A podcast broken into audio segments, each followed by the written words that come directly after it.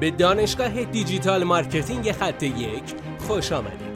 ما در اینجا روزانه تجربیات خودمون رو در زمینه افزایش بازدید سایت در سطح بالایی به کارآفرینان ارائه میدیم که ما هم از همین تجربه ها و تمرین ها استفاده می‌کنیم. بیاین سطح دانش افزایش بازدید سایت خودمون رو امروز با علی اکبر فرج افزایش بدیم. سلام دوست من امیدوارم که حالت عالی باشه.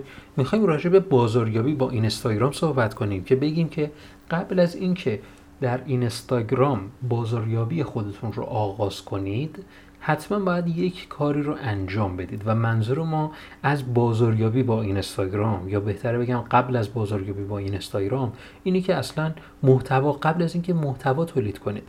منظور ما از بازاریابی با اینستاگرام همون قبل از تولید محتوا هستش. باید یک سری کارهایی را انجام بدید که اگر این کارها را انجام ندید چه اتفاقی میفته اگر این کارها را انجام ندید به مراتب کارتون با دشواری های بیشتری روبرو خواهد شد.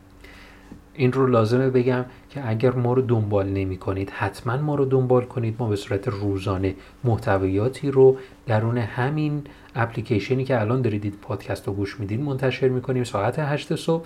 حتما ما رو دنبال کنید که این محتوا به دستتون برسه. برای ما نظر بنویسید که به بهبود مستمر این پادکست ها می‌تونه خیلی کمک بکنه. اون کاری که باید قبل از بازاری با این اینستاگرام انجام بدید اینه که پروفایل اینستاگرام خودتون رو به بیزینسی تبدیل کنید.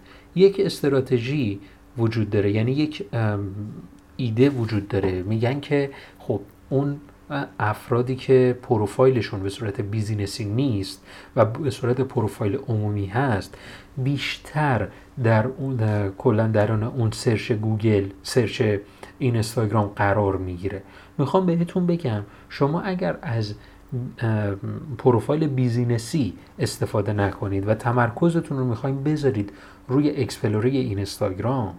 explore ی این اینستاگرام اصلا به این صورت نیست که فقط اون پروفایل هایی رو بیاره که به صورت عمومی منتشر میشن و business ی اصلا نداشته باشه.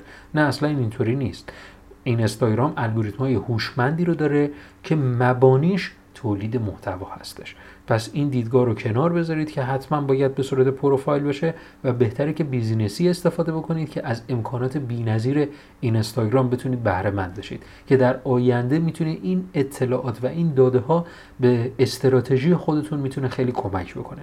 مثلا فرض کنید که شما محتویاتی رو منتشر کردید و متوجه شدید میزان درگیری کاربرها میزان اشتراک گذاری میزان ذخیره اون پستی که گذاشتید خیلی بالا رفته. خب پس میایین استراتژی رو تغییر می‌دید و میگید که ما بر اساس این پستی که منتشر کردیم میاییم ده پست دیگه منتشر می‌کنیم.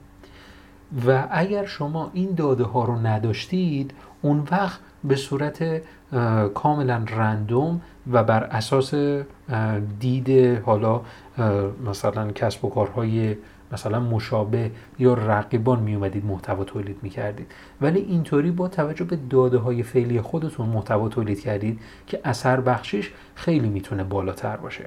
امیدوارم که از این پادکست استفاده کرده باشید. موفق باشید. بسیار ممنونم که این جلسه با ما بودید. لطفا نظر خودتو برای ما بنویس و مطمئن که خونده میشه. برای دسترسی به منابع بیشتر بر اساس موضوع امروز که می‌تونه به شما در digital marketing کمک کنه به سایت خط یک سر بزن. راستی برای اینکه جلسه فردا را از دست ندی حتما ما را دنبال کن.